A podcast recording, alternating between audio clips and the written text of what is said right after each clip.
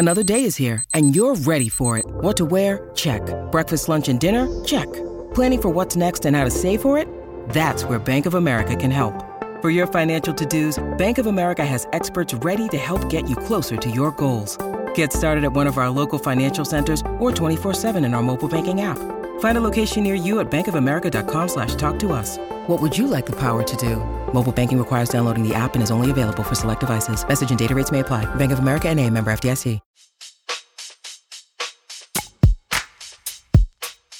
Welcome to Dear Prudence. I'm your Prudence, Jenée Desmond Harris. This week, we'll be responding to readers' dilemmas about workplace coffee runs, unwanted birthday gifts involving cameos from D list celebrities, dogs who steal food, and husbands who react really strangely when that happens. Here to help me out is Josh Gondelman. Josh is an author, comedy writer, producer, and stand up comedian.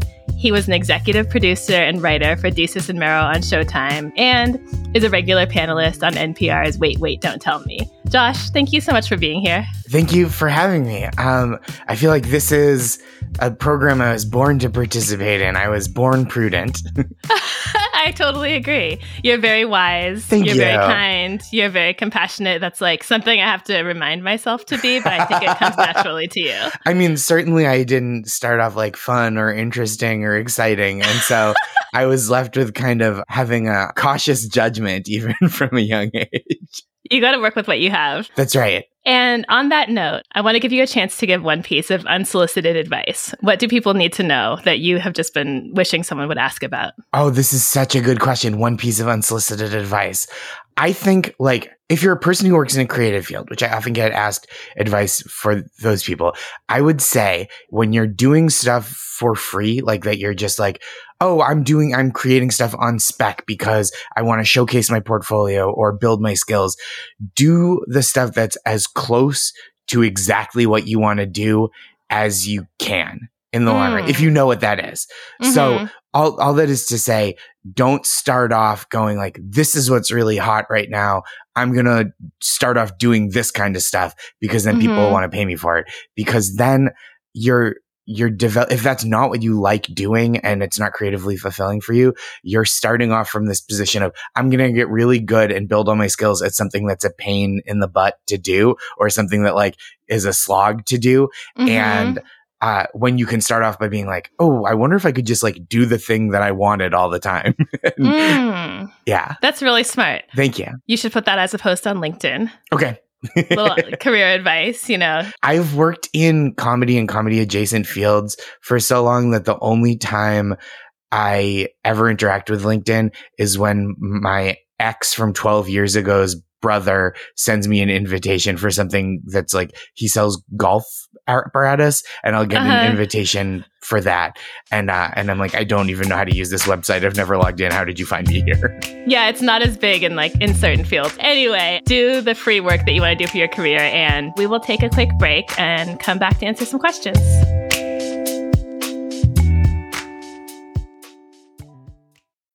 When you need mealtime inspiration, it's worth shopping Kroger, where you'll find over 30,000 mouthwatering choices that excite your inner foodie. And no matter what tasty choice you make, you'll enjoy our everyday low prices, plus extra ways to save, like digital coupons worth over $600 each week. You can also save up to $1 off per gallon at the pump with fuel points. More savings and more inspiring flavors make shopping Kroger worth it every time. Kroger, fresh for everyone. Fuel restrictions apply.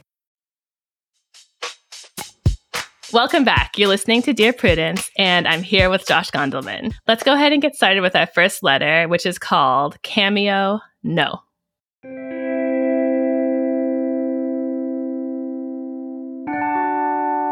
As a regular reader of the Slate Advice columns, I know that there are a good amount of letters regarding unwanted gifts, and the advice is usually something along the lines of accepting with gratitude and donating what you don't want. Well, I don't think that advice will apply here. I'm the last of my close group of friends to hit a milestone birthday. For everyone else's, we've all gone in and split a gift a gift certificate to a favorite restaurant, concert tickets to a favorite singer, along those lines. Then there was my gift. My friends got me a cameo from a D list reality star I like. If you aren't familiar with a cameo, it's a personalized video message from a celebrity. I looked it up, and they didn't even spend close to what we've spent on everyone else's gifts. Some of them can cost a couple of hundred dollars. This one did not. But it's not even about the cost. Frankly, I'd probably be more irritated if they spent a lot of money on something so completely useless. I just feel like they made me an afterthought because I was last. Everyone else's gift, we put thought into an experience they'd appreciate. What the hell am I supposed to do with this video? The message came by text. I didn't say anything to my friends after I watched it. I eventually got a group text asking if I got it. I just replied, yes. Someone asked me to send the link so they could see it, and someone asked if I liked it. I ignored both. One friend then texted me on the side and asked if everything was okay and if I was mad about it. I texted back that I was disappointed. I haven't heard anything from them since. I really don't know where to go from here. Am I overreacting? Did I have any right to say that I was disappointed? And if I am justified in how I feel, how do I express that to them in a way that doesn't make it sound like I'm just a gift grabbing brat?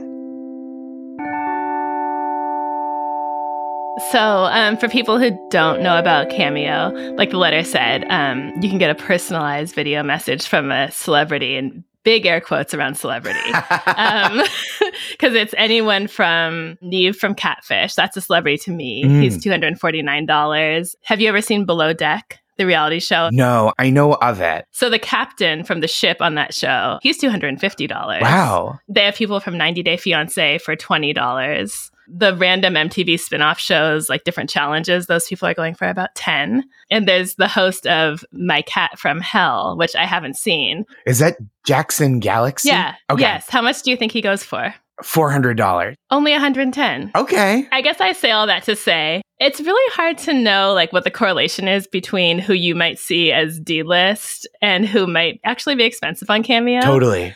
So my first reaction was, you know, maybe they actually paid some good money for this person who you think mm-hmm. is not like high end. But then I reread the letter and it said it wasn't expensive. it was not even expensive. So I have a little cameo context, like because these are all kind of in this unscripted TV realm, right? But there are people, mm-hmm. I think for at least a period, the most in demand cameo was the guy who played Kevin on The Office. Um, mm. So hmm. he's there. And then I know a couple of friends got my friend's father a cameo from Major League Baseball Hall of Famer, Boston Red Sox legend David Ortiz, I believe. Oh wow! See, I don't even. I'm not even into sports, and I know that. Yeah. So there are like some true household names, and then I think there's like there are probably some people that have been like fairly rocked by scandal. Like I think there was a time where like former Donald Trump lawyer Michael Cohen mm. was on Cameo. Mm-hmm. So it like truly runs the gamut of like a, an absolute household name to like, ooh, a person that you know if you are a fan of this uh, specific genres of work to yeah. uh, people that are like on the lam, essentially.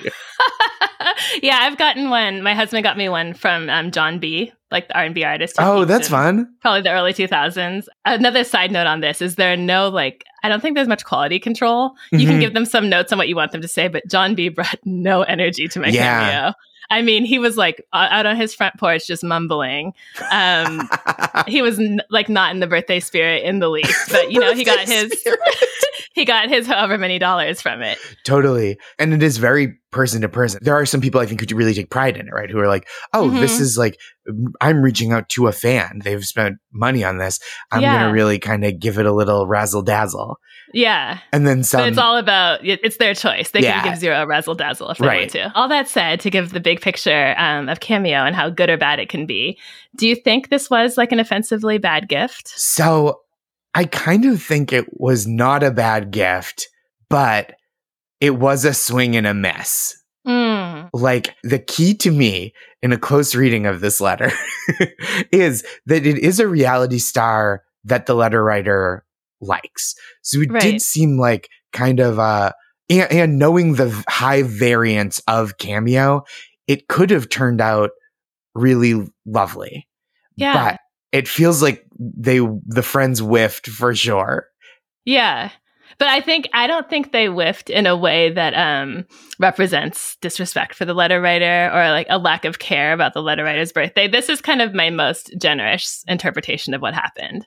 So everyone in the group typically gets an experience as their gift, and the letter writer didn't.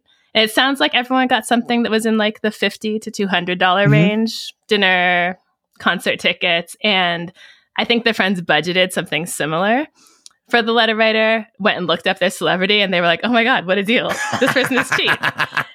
and it was a surprise because pricing is all over the place. Mm-hmm. I also think possibly um, this is what I know about friend groups. There's one ringleader typically when it comes to purchasing gifts. Um, everyone didn't put in the same effort. There's one organized, you know, mom of the group who did it, and you know maybe that person was busy or had a death in the family or was affected by the Adderall shortage. This reading of the letter goes beyond what I thought the the limits of charity and compassion were. This is the, I think there's a narrative where these friends did not mean to like dismiss or disregard the letter writer's gift giving desires in any way. Yeah. Um but what we don't know because of course we don't always have the whole story is like is this part of a pattern or does this mm-hmm. reinforce mm-hmm. something the letter writer has been feeling as far as being like deprioritized in the group or not valued or not celebrated. And so I would ask them to reflect on that. I think that's such a good point, right? Because on paper, it mm-hmm. doesn't feel like an offensive attempt. Um, not everybody wants the same things, right? Not everybody wants to go to a concert necessarily. And I think for some people, this would be really a meaningful thing. Not, not that the letter writer has to be like grateful because some people, oh, there's cameo-less children overseas that would, that are starving for cameos here.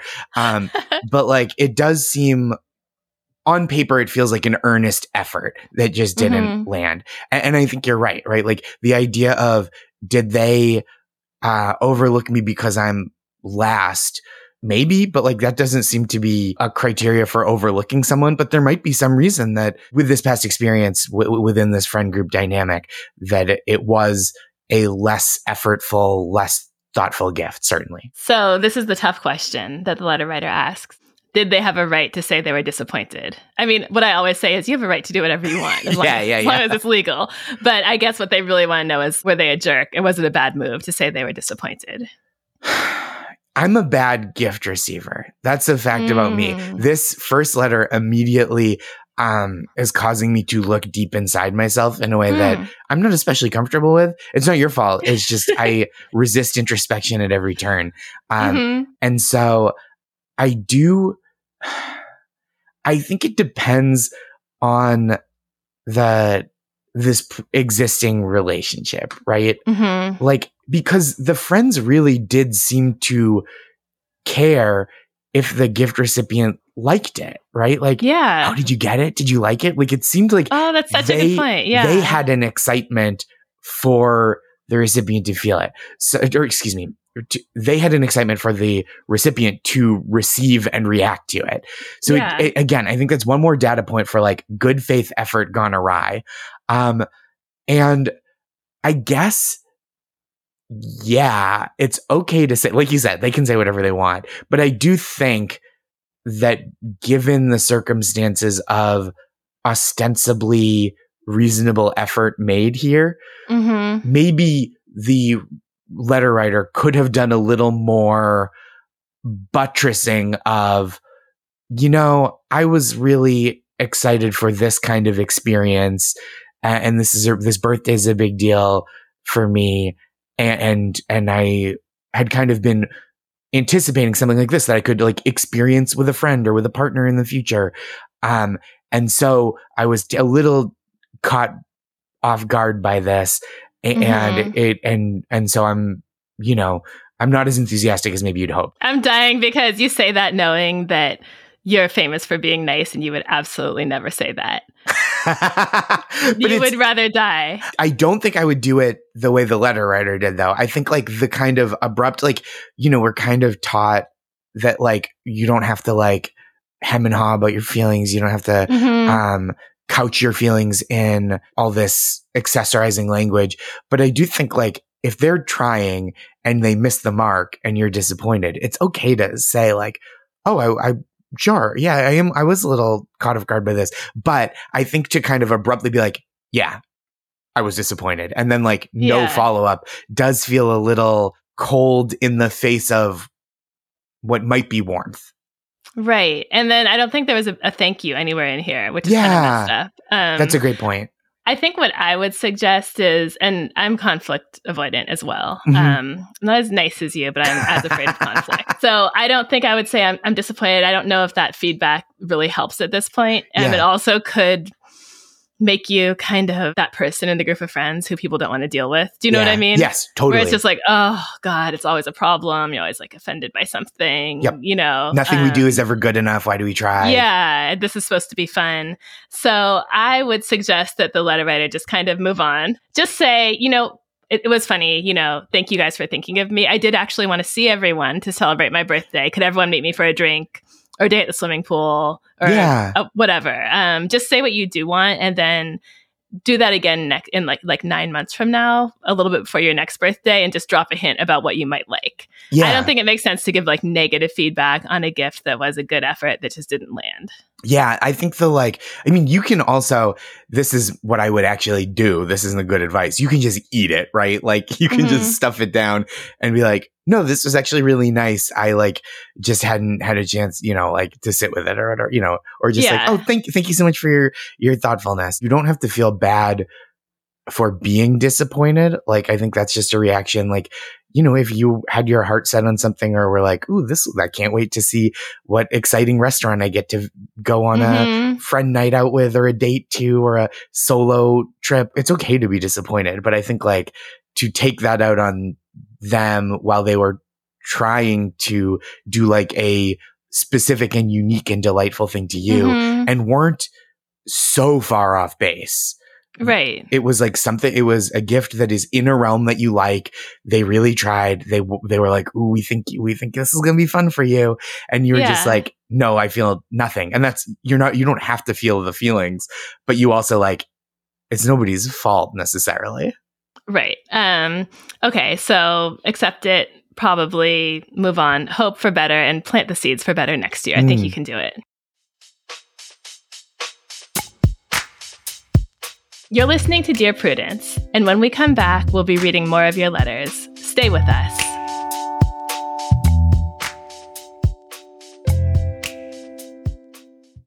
Can't get enough of Dear Prudence? Then you should definitely join Slate Plus, Slate's membership program.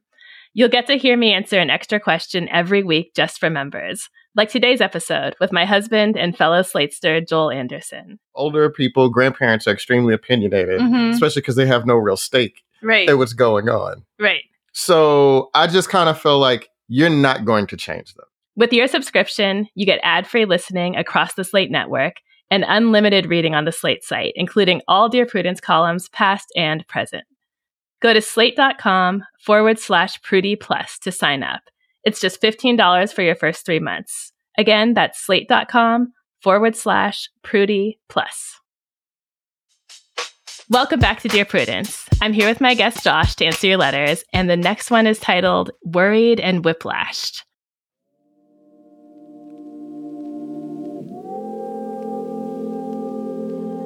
I just got married, and my husband and I mostly get along well. One thing I've really appreciated about him is that he accepts no food shame. As someone recovering from an eating disorder, I really like that he gently pushes back on people who shame him for seconds, he's sporty but not slim, or who talk about him deserving X, Y, or Z food after a hard soccer game or run. I assume that it's his healthy reaction to his food shaming mom. But the other half of this is that he is very angry when he can't get food. He's usually mellow, but if we order dinner and it's very late or incorrect, he becomes moody and upset. A colleague once got drunk at a party and ate a sandwich he ordered, and he talked about it whenever she came up in conversation for years, to the extent that I pointed out it felt a little bullying. Maybe she owed him an apology, but I also, again, thought the problem was small and fixable. Today, we heard a crash from the other room. It turned out to be innocuous. And when we returned, our dog had snatched the second half of his sandwich. To me, my first concern is whether or not our dog will have the runs. My second thought is that it's kind of funny. Not for my husband. He raged, cried, and then took to the bedroom. He said he hated our dog and wanted to take her back to the shelter. I offered him half of my sandwich or suggested that we go pick up another since it's less than half an hour round trip to the deli. He told me I wasn't allowing him to feel his feelings. I know when people are stressed about other things, it can come out in small things. But this is the least stressful part of our lives. We have a lovely home, both work jobs with slow summer hours, and are done with the stress of wedding planning. He also has a truly great job that he has always wanted. And it's only around food. I'm someone who struggles to feel anger at all. I've been in years of therapy and feel like I have a much healthier approach to my own anger. But his anger makes me nervous, and I'm not sure if it's just because I'm anger averse or if these intense outbursts over small things are actually dysfunctional. We were having a nice day until this happened. Now I'm hanging out alone with our dog while he's upstairs. I'm tempted to suggest he talk to his therapist about this. Am I pathologizing an unpleasant personality quirk that I should just tolerate? You do not have to have personal issues with feeling anger to have a problem with your spouse raging and wanting to return your dog over half of a sandwich mm-hmm. when he's he's still got the other half. I mean, I, I do relate to feeling kind of unhinged and not like myself when I'm really hungry. Like if you're ever out of town at a hotel, you have no food in the whole hotel room. You order DoorDash, you wait 45 minutes, and then they cancel it for whatever reason. Mm-hmm. You really feel like I I'll just speak for myself. I feel sort of desperate and out of control. No, um, you can speak for me as well. yeah. but um this reaction to me was just beyond right?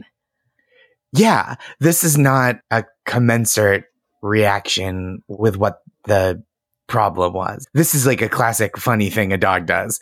If I like if my dog still have my sandwich, I would be so I would be devastated to lose half a sandwich. I would only love my dog more, right? for doing for doing such a classic comedy bit, right? And if Busy stole half your sandwich and your wife lost it, and ran upstairs and cried, you would think your wife needed help. I would be concerned. It, and it seems like a writer has pinpointed this that it's not just a broad anger issue. It feels like a food control issue that is different than the ones you're accustomed to seeing, right? It's not mm-hmm. any kind of food shame, but it is a real sense of like food as uh, some kind of physical control or love or mm. you know hmm. there is something there's the the note behind the note in this hmm. case um because it, it, it doesn't seem like this has come up in any other circumstances right it's not like right. oh my the guy that was supposed to deliver our armoire was late and he was upset it's like it's a sandwich based feeling right i'm actually dying over him holding a grudge for years and and bullying the colleague over eating his food yeah, like I mean, one it, time. it really sounds like the kind, and I can picture the tone too. Like mm-hmm. I know mm-hmm. that kind of like joke that's gone past the life of the joke being funny. Of like, oh hey, um, did you bring the chips or did you eat them on the way over? And it's like, geez, come on, man. Uh, it was four and, years ago. it was four years ago. It was, and it's like again, it's rude, and this is something that like you are allowed when someone eats your food, not a dog, but when a person eats your your food, and you're like, "Hey, I was really saving those leftovers. That was felt um, I was bummed out to not have them." And they go, "Oh, sorry, I didn't realize that this is yours or whatever." And then you move past it. It doesn't feel like a not that that your husband is a bad person. It just seems like these he's having these responses around food that like maybe are something that he could work on. Mm-hmm. But I also think that you, a general rule I have is it never feels like it's going to be successful when you're giving someone suggestions or assignments mm-hmm. for things to talk to their therapist about. Yeah. I don't know why. It just never seems like it's going to work out once you get to that point about like, talk to your therapist about this, you know? And yes, because it feels like the response is always going to be, well, talk to your therapist about it. Yeah. if it bothers like, you so much. he's already working with a therapist. And if they haven't gotten to the root of this somehow. Like maybe yeah. it's not a great therapist. Um, yeah. So I'm not, I do think there's something there, but I'm not super hopeful about the letter writer saying, oh, bring this up in your next session and he'll, you know, he'll fix it. I don't, yeah. I don't think that's going to work. I think that is a reasonable caveat to this, but I definitely this feels like something that you have noticed as like a um a real thing to clock and that is it's okay to be a little um not I because I don't want to say like uneasy. I don't want to like bring fear into it, Mhm. but it is okay to be like, oh, this is a weird reaction, and it's okay to notice the weirdness of that and to like register that with him of like, oh, it it is a this is a solvable problem. Like sometimes people do want to be heard and not problem solved for. That's like a very real kind of listening, right? And and partnership that that people look for is like, no, I'm I'm in the midst of this stressful thing. Just hear me out while I process my feelings. This seems not like that. Mhm. Like like, like the, the dog took my sandwich doesn't feel like a I'm grieving this now. Don't try to solve my problem yet. For most people. And also, it's like people always say that it's a different kind of challenge to recover from an eating disorder compared to alcohol or drugs, for example, because you cannot completely abstain from food. You still have to engage with it and navigate it every day, um, even if you're in recovery. So that kind of reminds me of this because food is going to continue to be an issue three times a day or more for the rest of their lives, you know? So Yeah. there's, and there's going to be times when the food doesn't materialize or someone else eats it or it's late to the table. So there's not even a way of avoiding this. So I, I think my suggestion, well, first of all, um, I think it's great that the letter writer is so self reflective, but I also think she's being too self reflective. Like Mhm. her eating disorder, her struggles about feeling anger, they don't come into play here. I think she worries that she's looking at this in a biased way or being Totally. unfair because of her own issues. And I just want to say, you're not. Um, I think her request to him should not be don't get so upset about food, but it should be don't lash out at me or other people when you're upset Yeah. about food. Like you you can be upset if you decide to talk about it with your therapist, that's fine. If you don't, that's fine too. But I can't be in a relationship with someone who is angry and hateful to humans and animals over things that are not that deep. Yeah, I think that that is very fair, right? All you can ask him to do, you can't necessarily ask him to change his feelings, but you can certainly say, "Hey, this this can't be." I mean, not in these so many words, but this can't be my problem.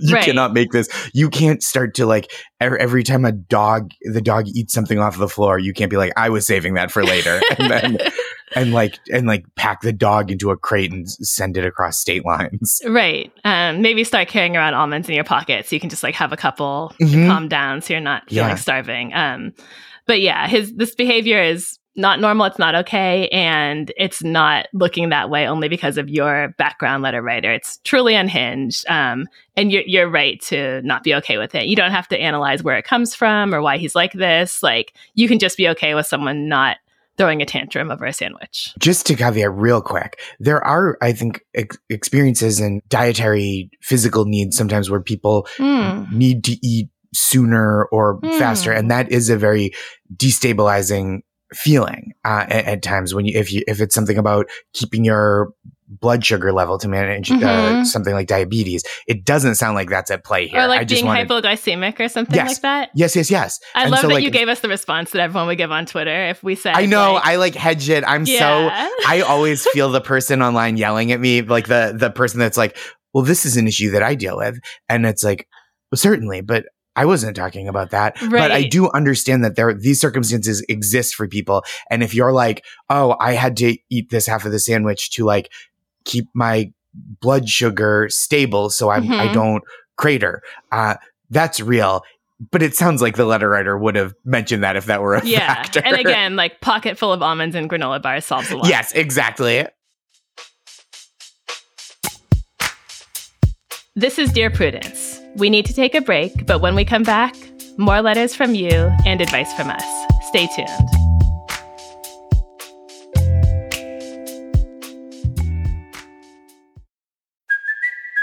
Kaley Cuoco for Priceline. Ready to go to your happy place for a happy price? Well, why didn't you say so? Just download the Priceline app right now and save up to 60% on hotels. So, whether it's Cousin Kevin's Kazoo concert in Kansas City, go Kevin, or Becky's Bachelorette Bash in Bermuda, you never have to miss a trip ever again. So, download the Priceline app today. Your savings are waiting. Go to your happy place for a happy price. Go to your happy price, Priceline. On Death, Sex, and Money, we feature interviews with you, our community of listeners, getting honest about uncomfortable things. I developed an illness where it isn't safe for me to drive. A friend once said to me, Sex is like air. You don't think about it until you're not getting enough.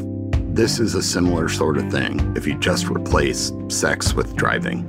Listen to Death, Sex, and Money wherever you get podcasts.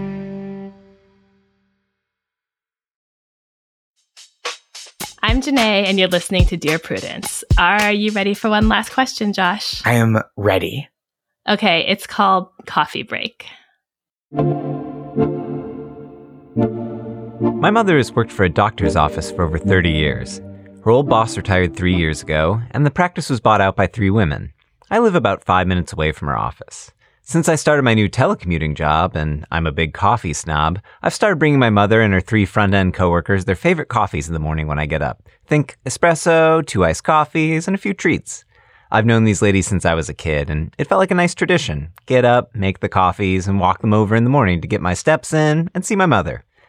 Only, one of my mom's new bosses is painfully tone deaf about the event. She constantly jokes about where her coffee is, how much she would love free service like this, etc. It makes my mother and her coworkers very uncomfortable. I don't know what to do here. I, I don't want to stop it, but I don't want to endanger my mom's position. At one of my previous jobs, I had a piece of shit supervisor bring all the executives to crash whatever birthday, retirement, baby shower was going on in the peons break room, like it was their personal catered lunch. And of course, they paid for nothing and wouldn't even sign the card. What do I do here? So, letter writer, um, you're very sweet. I'm sure you're a great barista, but this is not working anymore. Yeah, this is bad. Let's go back to the purpose here. The purpose of the coffee delivery is to make your mom and her colleagues happy. Um, what's happening now is that you say everyone is uncomfortable and the boss is potentially hurt and jealous. Let's just stop it. Let's say, let's, you know, thank the tradition for its service to us and just end it. Yeah, it seems right. It seems like the circumstances have changed, and this thing that used to bring everyone joy is now bringing everyone discomfort. And it's not that you did it wrong. It is specifically you didn't do anything wrong. It's not that your mom it, doesn't want to see you anymore. It is that this this new person has injected themselves into this tradition, uh, and they have peed in your coffee every morning, and it's not. It's their I think you're right. I think there is every solve for this is like if it were just like an annoying coworker, you can that's a conversation that maybe someone can have, but you can't tell your boss like hey you're you're really ruining the vibes. The vibes are off at coffee time because you're hanging out. And you remind me of all these other horrible bosses. Yeah, yeah, yeah. Oh, yeah. Right. Always ruin everything. Hey, you're like this piece of shit that I used to know. Like nobody's gonna take that well. it's just not gonna end well. I mean, you could bring coffee for everyone, but that seems ridiculous. It's sort of like in elementary school where if you brought cupcakes for your birthday, you had to bring them for the whole class. But that's once a year. This yes. can't be an everyday thing. Like you're not Starbucks. Just stop. Um, I do think that you could do what normal people do, which is invite the colleagues over to your home for a tea party, a coffee party, a happy hour, a holiday celebration, and you know, do it in a place where it's not in everyone else's face, making people feel left out.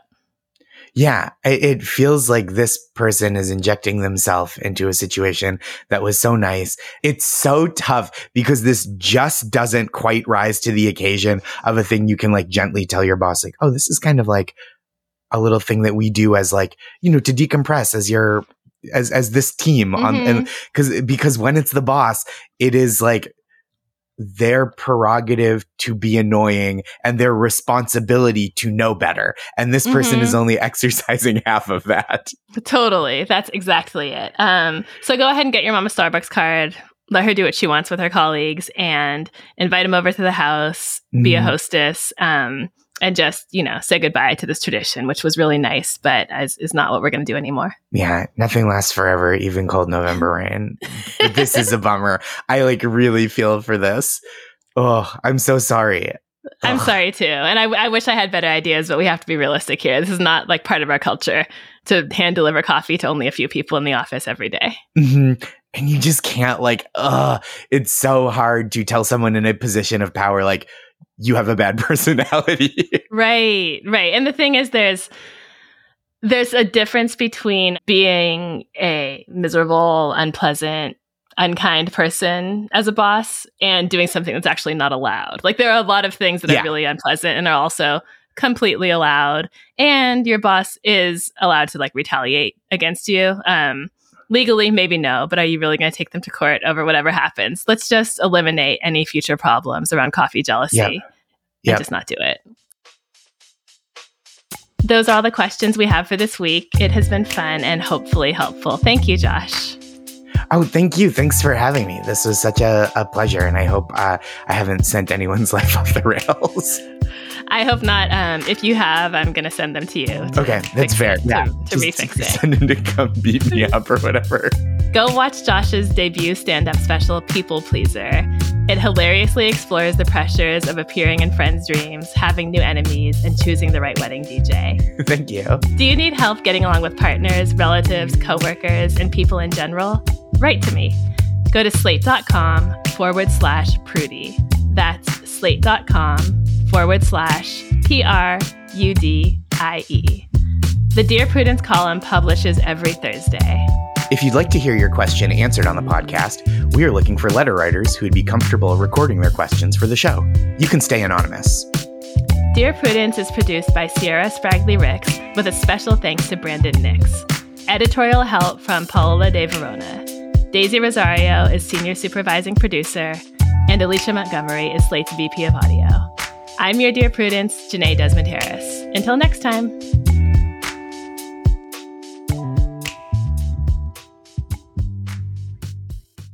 Our family has grown. Welcome to the world, Hanna baby. Introducing a new collection, Hanna Soft, made with Tencel. It's so breathable, with stretchy comfort for all of baby's first moments. And it's cool and gentle on their skin all year round. Entrusted Hanna quality for your most precious gift. Hanna Soft, made to last. Shop now at hannaandersson.com.